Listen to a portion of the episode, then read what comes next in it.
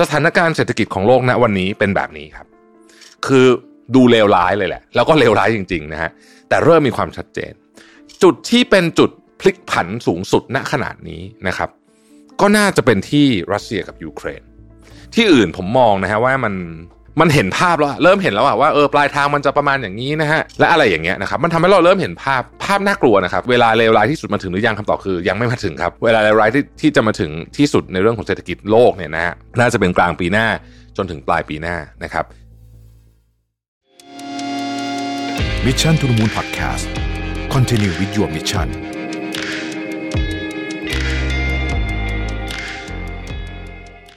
สวัสดีครับ ยินดีต้อนรับเข้าสู่ Mission to the Moon Podcast นะครับ คุณอยู่กับรวิศ หาญอุตสาหะครับ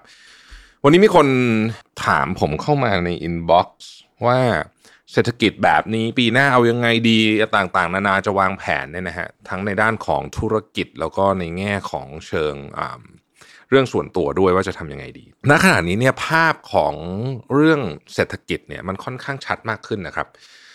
ความคลุมเครือในช่วงต้นปี ไม่ว่าจะเป็นเรื่องของดอกเบี้ยเรื่องของเงินเฟ้อเนี่ย เราเริ่มเห็นชัดเจนละนะครับเราจะสังเกตว่าตลาดไม่ค่อยตกใจละกับการขึ้นดอกเบี้ยสูงๆของเฟดหรือแม้แต่กระทั่งวันก่อนที่เราคุยกันเรื่องเงินเยนญี่ปุ่นไปนะฮะจริงๆแล้วนี่ผมก็นึกว่าตลาดจะตกใจมากกว่านั้นนะครับหรือแม้แต่เหตุการณ์ที่อังกฤษเองเนี่ยนะฮะที่ที่มีเรื่องของ physical policy ที่เหมือนกับคนหนึ่งเหยียบเบรกคนหนึ่งเหยียบคันเร่งที่เราคุยกันเนี่ย ก็ตอนนี้ก็เหมือนกับทุกอย่างก็ดูเหมือนกับจะเลื่อนเข้ารูปเข้ารอยมากขึ้นแล้วนะครับ ที่จีนเองหลังจากประธานาธิบดีสีจิ้นผิง เรียกว่ากระชับอำนาจอย่างเต็มรูปแบบนะฮะมีคนเขาแซวกันว่า ตอนนี้รูปแบบการปกครองของจีนนี้ไม่ใช่มาร์กซิสไม่ใช่อะไรทั้งนั้นนะเป็นระบบจักรพรรดินะฮะซึ่งก็จริงๆก็อาจจะเรียกว่าจริงก็ได้ วันก่อนผมฟังการวิเคราะห์นะฮะของรายการหนึ่งนะบอกว่า ถ้าเกิดเรามองภาพนะฮะอาจารย์อาร์มมั้งถ้าเป็นคนวิเคราะห์ถ้าจะไม่ผิด มองภาพ เอ่อสิบปีที่แล้วคือสองสมัยแรกของสีจิ้นผิงเนี่ยเหมือนกับบริหารงานกับเพื่อนนะฮะก็คือนายกรัฐมนตรีหลีเค่อเฉียงเนี่ยนะฮะก็เหมือนเป็น colleagues นะเป็นเหมือนแบบเพื่อนร่วมงานนะฮะอาจจะเรียกว่าโอเคแหละเป็นเป็นตำแหน่งเป็นลูกน้องก็จริงแต่มีความมีการคานอำนาจกันอยู่ แล้วจะสังเกตว่าหลายครั้งนี่ที่ประธานาธิบดีสีจิ้นผิงออกมา action แบบหนึ่งแล้วก็นายกรัฐมนตรีก็ออกมาทำให้มันดู soft ลงอะไรแบบนี้นะฮะเห็นหลายครั้งเหมือนกัน ซึ่งก็อาจจะเป็น tactic ทางการทูตของเขาก็ได้ แต่ว่าตอนนี้สมัยนี้เนี่ยนะฮะสมัยที่ 3 ของสีจิ้นผิงเนี่ยจะเป็นลักษณะของการทำงานกับลูกน้องนะครับ เพราะว่าหกคนนะฮะที่อยู่ในสายบัญชาการสูงสุดเนี่ยนะฮะเป็นลูกน้องหมดเลย คือไม่ได้เป็นเพื่อนร่วมงานนะเป็นลูกน้องนะครับ เพราะฉะนั้นเราก็จะเห็นการรวบอำนาจแล้วก็แล้วก็ผมใช้คำว่าเป็นการกระชับอำนาจที่ชัดเจน ดังนั้น มันมีทั้งข้อดีและข้อเสียนะครับ ข้อดีแน่นอนนะฮะก็คือการดำเนินนโยบายอะไรเนี่ยมันจะเด็ดขาดชัดเจนนะฮะเพราะมันไม่มีใครมาค้านละนะครับ แต่ข้อเสียก็คือถ้าเกิดนโยบายนั้นมันผิด แล้วก็คราวนี้ก็ก็ก็ก็เละนะครับ สิ่งที่เราเห็นชัดก็คือว่าพรรคคอมมิวนิสต์ของจีนเนี่ยจะไม่ยอมให้ใครก็ตามขึ้นมาท้าทายอำนาจโดยเด็ดขาดนะครับ กรณีของแจ็คหม่าก็น่าจะชัดเจนอยู่แล้วนะครับ สิ่งที่น่าเป็นห่วงจีนตอนนี้เนี่ยก็คือ 1 อัตราการเจริญเติบโตทางเศรษฐกิจเนี่ยต่ำจะต่ำที่สุดในรอบ 50 ปีนะเพราะว่า เรื่องของ Zero COVID นะครับซึ่งเขาก็เลือกแล้วแหละว่าเขาจะเอาทางนี้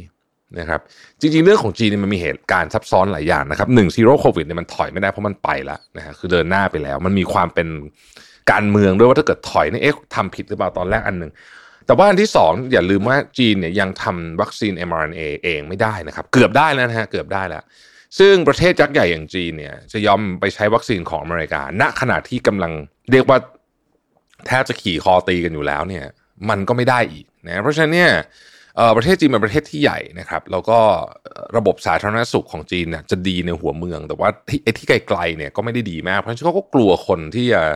ถ้าเกิดว่ามันลุกลามขึ้นมาใหญ่โตเนี่ยก็ก็มีความน่ากลัวอยู่นะครับ ผมให้ข้อมูลอันหนึ่งที่หลายท่านจะไม่ทราบผมเพิ่งกลับมาจากนิวยอร์กตอนนี้คนที่ติดโควิดอยู่ในโรงพยาบาลที่นิวยอร์กเนี่ยนะฮะจำนวนพอๆกับตอนเดลต้าแล้วนะครับ เนี่ยเห็นเงียบๆแบบนี้นะฮะแต่ว่าคนป่วยเพียบนะเพราะฉะนั้นตอนนี้เนี่ยเราจะเห็นภาพว่าโอเค ที่จีนจะเป็นจุดที่ผมให้ความสนใจมากที่สุดนะณตอนนี้เลยว่าเขาจะแก้ปัญหาเรื่องของเศรษฐกิจที่จะโตน้อยในปีนี้ยังไงนะครับและระเบิดเวลาลูกใหญ่ก็คือเรื่องอสังหาริมทรัพย์เนี่ยจะถูกจัดการยังไง เพราะถ้าเกิดอสังหาริมทรัพย์ที่จีนล้มนะ โอ้โห คราวนี้แล้วก็โดมิโนผมว่า ทั่วเอเชียจะลามไปถึงยุโรปด้วยนะครับพูดถึงยุโรปนะฮะยุโรปตอนแรกคนก็กังวลเรื่องก๊าซหน้าหนาวอะไรต่างๆนะพวกนี้ แต่ตอนนี้เนี่ยเราเห็นละราคาพลังงานมันก็แพงนะแพงไปเยอะมาก แต่มันเริ่มอยู่ในเกณฑ์ที่แบบเหมือนกับเห็นภาพแล้วอะนะฮะคือของอะไรก็ตามเนี่ย แม้จะรุนแรงแค่ไหนก็ตาม แต่ถ้ามันเริ่มชัดเจนนะครับผมใช้คำนี้ถ้ามันเริ่มชัดเจนนะฮะคนจะเริ่มไม่ตกใจ วันแรกที่เราเห็นเงินบาท 38 กว่ากว่าหลุด ไป 38.5เนี่ยเราตกใจ แต่ตอนนี้เราไม่ตกใจเพราะว่าเฮ้ยเราต่อให้ตอนนี้ 40อะคือเราคาดการณ์ไปถึง 40 ทุกวันนี้ผมประชุมนี่เราประชุมกันที่เลข 40 เพราะฉะนั้นตอนนี้เราไม่ตกใจละเพราะว่ามนุษย์เราเนี่ยนะครับ มันเป็นธรรมดานะมนุษย์เราต้องการความชัดเจน คือถ้าเกิดคุณให้ความชัดเจนกับเราได้นะฮะต่อให้เรื่องมันเลวร้ายนะมันอาจจะเจ็บตอนแรกนิดหนึ่งแต่มันไม่เป็นไร สถานการณ์เศรษฐกิจของโลกณวันนี้เป็นแบบนี้ครับ คือ ดูเลวร้ายเลยแหละ แล้วก็เลวร้ายจริงๆนะฮะแต่เริ่มมีความชัดเจน จุดที่เป็นจุดที่เรียกว่าเป็นจุดพลิกผันสูงสุดณขนาดนี้นะครับ ก็น่าจะเป็นที่รัสเซียกับยูเครน ล่าสุดณวันตอนที่ผมกำลังอัดเสียงอยู่นี้เนี่ยนะฮะรัสเซียก็มีสองเรื่องเกิดขึ้นก็คือว่า ไม่ให้เรือส่งออกธัญพืชออกจากยูเครน ผ่านทะเลดำอันนั้น อันนั้นเรื่องหนึ่ง แต่เรื่องนี้ก็เป็นข่าวที่เก่าแล้วเพราะมันวันสองวันละแต่เรื่องนึงคือว่ามีการเปิดฉากโจมตีนะฮะ กรุงเคียฟอีกครั้งหนึ่งนะครับ โดยขีปนาวุธแล้วก็โดรนกามิคาเซ่เนี่ยแล้วก็โทษกันไปโทษกันมาทั้งสองฝั่งนะครับ ดังนั้นเนี่ยจุดที่มันน่าจะเป็นจุดที่เรียกว่าเป็นอันที่ยังไม่เสถียรที่สุดในสถานการณ์ของโลกตอนนี้ก็คือที่รัสเซียกับยูเครนนะครับ ที่อื่นผมมองนะฮะว่ามัน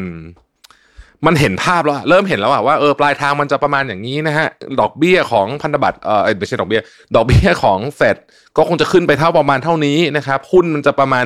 มันจะลงไปประมาณเท่านี้ยังไม่ถึงจุดต่ำสุดนะและอะไรอย่างเงี้ยนะครับมันทำให้เราเริ่มเห็นภาพภาพน่ากลัวนะครับ ก็คือว่าคำถามว่าตอนนี้เวลาเลวร้ายที่สุดมาถึงหรือยังคำตอบคือ ยังไม่มาถึงครับ เวลาเลวร้ายที่ที่จะมาถึงที่สุดในเรื่องของเศรษฐกิจโลกเนี่ยนะฮะน่าจะเป็นกลางปีหน้า จนถึงปลายปีหน้านะครับ กลับมามองประเทศไทยประเทศไทยเป็นยังไงบ้าง ตอนนี้สิ่งที่ผมกังวลมากที่สุดสำหรับประเทศไทยก็คือ เราเริ่มขาดดุลบัญชีเดินสะพัดเยอะขึ้นเรื่อยๆนะฮะเยอะขึ้นเรื่อยๆ คือประเทศเราเนี่ยนำเข้าพลังงานเยอะนะครับ พอบาทอ่อนแบบนี้นะฮะแน่นอนราคาพลังงานก็เริ่มทำท่าว่าจะขึ้นไปเป็นขาขึ้นอีกครั้งเนี่ยนะฮะเราก็เริ่มขาดดุลบัญชีเดินสะพัดเยอะ แล้วคนตอนนี้ก็เริ่ม ออกเดินทางไปเที่ยวเยอะด้วยอันนี้ก็ทำให้บัญชีเดินสะพัดขาดดุลนะครับไอ้ฝั่งที่ได้ดุลก็คือส่งออกเนี่ยอืมไม่ดีเหมือนเดิม ไม่ดีเหมือนปีที่แล้วอ่านะไม่ดีเหมือนปีที่แล้วนะครับ แล้วก็มีเหตุผลชัดเจนอะก็คือเพราะว่ามันประเทศยุโรปมันกำลังซื้อมันหดอะนะฮะเพราะฉะนั้นเนี่ยมันก็คงจะไม่ดีแบบนี้แหละนะครับก็คงจะมันก็คงจะต้องใช้แบบเวลานิดนึงอะว่าเฮ้ยมันคงต้องใช้เวลาในการเหมือนกับเหมือนกับให้มันซึมซับนิดนึงอะนะครับ ทีนี้ ประเทศไทยเองเนี่ยคือตัวที่ตัวที่จะได้ดูอีกอันหนึ่งก็คือนักท่องเที่ยวต่างชาติ ซึ่งต้องรอลุ้นนะครับ ว่าปีหน้าจะเยอะขนาดไหน แต่คือของมันผูกกันหมด ถ้าเกิดว่าเราจะเอานักท่องเที่ยวที่ใช้จ่ายหนักก็คือนักท่องเที่ยวจากยุโรปเนี่ยนะฮะเศรษฐกิจเขาไม่ดีผมก็ไม่รู้เหมือนกันว่าปีหน้าเขาจะมีเงินมาเที่ยวเปล่าเออนักท่องเที่ยวจีนเองก็ยังไม่รู้ว่าจะได้ออกมาเมื่อไหร่ตอนแรกเราคาดการณ์กันใช่ไหมว่าประชุมพรรคคอมมิวนิสต์ประชุมใหญ่เสร็จเนี่ยเขาจะผ่อนคลายมาตรการโควิดก็ปรากฏว่าไม่ เพราะฉะนั้นแปลว่าก็ไม่ใช่เดือน 2 เดือนนี้ ไม่ใช่เดือน2เดือนนี้ก็คือไม่ใช่ high season นี้ high season นี้ผ่านแน่นอนนะครับ คาดหวังเมษาเป็นไปได้ไหมก็อาจจะเป็นไปได้นะฮะแต่ถ้าไม่ล่ะ ถ้าไม่ก็แปลว่าขาดุลบัญชีเอ่อเดินสะพัดของเราไอ้ขาที่ทำให้ขาดดุลเนี่ย มันจะเพิ่มขึ้นใช่ไหมแต่ขาที่ทำให้ได้ดุลเนี่ย มันจะยังไม่ไล่กันไม่ติดนะฮะเพราะฉะนั้นเราจะขาดดุลบัญชีเดินสะพัดเยอะซึ่งอันนี้เป็นเรื่องที่น่าเป็นห่วงนะครับ ต้องจับตามองเรื่องนี้ มาพูดเรื่องภาคธุรกิจกันแบบเร็วๆว่างทำยังไงดี ตอนนี้นะครับสำคัญที่สุดครับ cash flow นะฮะ cash is king ตอนนี้ manage เงินสดให้ได้มากที่สุดอะไรก็ตามที่เป็นกิจกรรมที่มีความเสี่ยงเกี่ยวกับเรื่องเงินสด การลงทุนที่มีความหวาดเสียวว่าจะได้คืนในระยะยาวเกินไปพวกเนี้ยอาจจะต้องชะลอไปก่อนนะฮะกิจกรรมอะไรก็ตามที่ generate cash เข้ามานะครับ ต้องทำให้เยอะเข้าไว้นะครับ ดู cash cycle อะฮะผมว่าตัวหลักสำคัญเลยว่าคุณเงินมัน เข้ากับออกเนี่ยนะฮะมันใช้เวลาไอ้ cycle เนี่ยมันกี่วันนะครับ inventory นะฮะทำยังไงจะลด inventory ได้นะครับทำยังไงจะลดลูกหนี้ได้นะฮะมี finance tool ตัวไหนไปคุยกับแบงก์นะฮะเลือกมาใช้เพื่อจะลดลูกหนี้ในกรณีที่จำเป็นนะครับเอ่อแล้วก็เจ้าหนี้ยืดได้ไหมอะไรอย่างเงี้ยคือ ผมคิดว่าหลัก basic อะนะฮะพูดง่ายๆก็คือว่าการจะทำ cash flow ให้ดี คุณต้องทำ balance sheet ให้แข็งแรงนั่นเอง นะครับ ซึ่งเราก็พูดกันอยู่บ่อยๆเรื่องนี้นะฮะแต่ปีหน้าเองเนี่ยก็จะเป็นปีที่มีความท้าทายสำหรับคนทำธุรกิจเกี่ยวกับเรื่องของฝั่งต้นทุนนะครับ ผมยังไม่ค่อยห่วงอะธุรกิจมันเศรษฐกิจมันอาจจะไม่ค่อยดีก็จริงนะครับ แต่ว่าธุรกิจส่วนใหญ่ที่ปรับตัวได้เนี่ยเขาก็จะมีวิธีการยกตัวอย่างเช่นทำไซส์มันเล็กลงอะไรแบบนี้คนก็ยังยังต้องซื้ออยู่นะฮะผมไม่ค่อยห่วงกำลังซื้อที่อาจจะหายไปบ้างนะฮะ แต่ผมเป็นห่วงต้นทุนที่อั้นจากผู้ผลิตปีนี้ผู้ผู้ผลิตปีนี้อั้นต้นทุนมาเยอะมาก ยังไม่ขึ้น เกรงว่าการขึ้นต้นทุนของผู้ผลิตในปีหน้า ถ้าอั้นไม่ไหวแล้วเนี่ยนะฮะ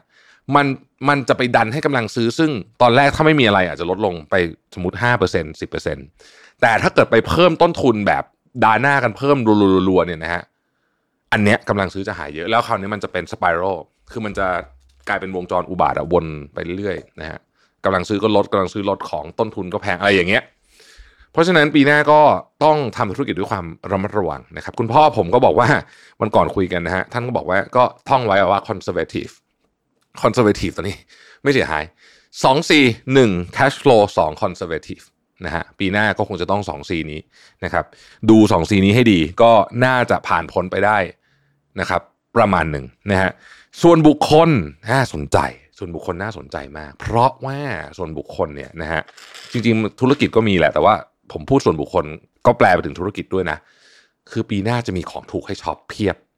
นะฮะเริ่มมองตั้งแต่ไตรมาสหนึ่งไตรมาสที่สองของปีหน้าเนี่ยนะครับหุ้นเนี่ยโอ้โหรับประกันเลยว่าเดี๋ยวจะมีของถูกออกมาให้ช็อปเพียบ หลายคนเนี่ยนะรวยตั้งตัวเป็นมหาเศรษฐีได้ก็จากเวลาแบบนี้ครับเราย้อนไปดูประวัติศาสตร์นะครับ เพราะฉะนั้นนี่เป็นเวลาที่เก็บเงินสดนะตุนในกระเป๋าไว้อย่าพึ่งนะครับ อย่าพึ่ง อย่าเพึ่งลุยนะฮะใครที่ลุยไปหลายไม้แล้วเนี่ยคงคงจะรู้แล้วใช่ไหมว่าตอนนี้ยังเจ็บตัวอยู่ใช่ไหมหยุดก่อนตอนนี้นี่ผมหยุดหมดเลยนะฮะผมหยุดหมดเลยผมไม่ซื้ออะไรเพิ่มเลยนะฮะเก็บเงินสดไปก่อนนะครับ แล้วปีหน้าถึงเวลา เดี๋ยวมันจะมีสัญญาณเอง แต่คุณต้องรู้นะว่าคุณไม่มีทางซื้อของถูกที่สุดได้อะเอาถูกเท่าที่เรารู้สึกว่าเฮ้ยแฮปปี้อะถึงตอนนั้นนะครับ ค่อยลุย แล้วอาจจะเป็นโอกาสสร้างเนื้อสร้างตัวเลยนะสำหรับหลายคนนะครับ ถ้าเกิดคุณซื้อถูกจังหวะ อย่างที่ผมเคยบอกอะหุ้นไทยมันเคยลงไปถึง 300 จุดนะฮะวันนั้นใครซื้อไว้อะสมมุติคุณ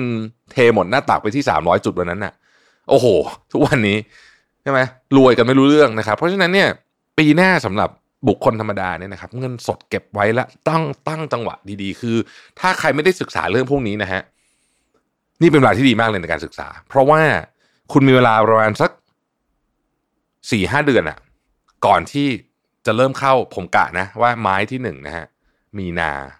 เมษาแถวๆเนี้ยนะฮะถ้ามันไม่ได้มีเหตุการณ์อะไรบ้าบอเกิดขึ้นอีกเนี่ยนะแล้วช่วงนั้นนะคือ ปีหน้านะผมว่าหลังไตรมาสสองไปอะเข้าได้จนกระทั่งเกือบเกือบสิ้นปีเลย แล้วผมคิดว่ามันจะเป็นช่วงเวลาที่ที่เหมาะสม แน่นอนมันไม่ได้ถูกที่สุดหรอกไม่มีใครรู้นะครับว่ามันถูกที่สุดเมื่อไหร่แต่ว่า ผมว่ามันเป็นเวลาที่เหมาะสมในช่วงเวลานั้นนะครับ แต่มันต้องเริ่มต้นจากที่เรามีเอ่อเงินสดก่อนนะฮะเอ่อถ้าบางอย่างเรารู้สึกว่า อืมอยากจะ ขายของเพื่อแปลงเป็นเงินสด สมมติว่าเรามีอสังหาริมทรัพย์อยู่แล้วอยากจะขายของเพื่อแปลงเป็นเงินสด แล้วเก็บไว้เพื่อจะจะไปเทไม้ในในหน้าในในปีหน้า quarter หนึ่ง quarter สองเนี่ยผมยังเชียร์นะเพื่อนผมหลายคนบอกเฮ้ยคอนโดคอนโดมีคนมาซื้อราคาใช้ได้ขายดีไหมอะไรผมบอกขายเลยแล้วเก็บเงินสดไว้ เก็บไว้ก่อนใจเย็นๆนั่งทับเงินสดไว้เนี่ยนะฮะมันเป็นของที่ทำยากที่สุดเลยรู้ไหมการนั่งทับเงินสดไว้โดยที่แบบ อยากจะเอาไปซื้อหุ้นอยากเอาไปซื้อกองทุนเนี่ยใจเย็นเนี่ยนั่งทำเงินสดไว้ก่อนแล้วก็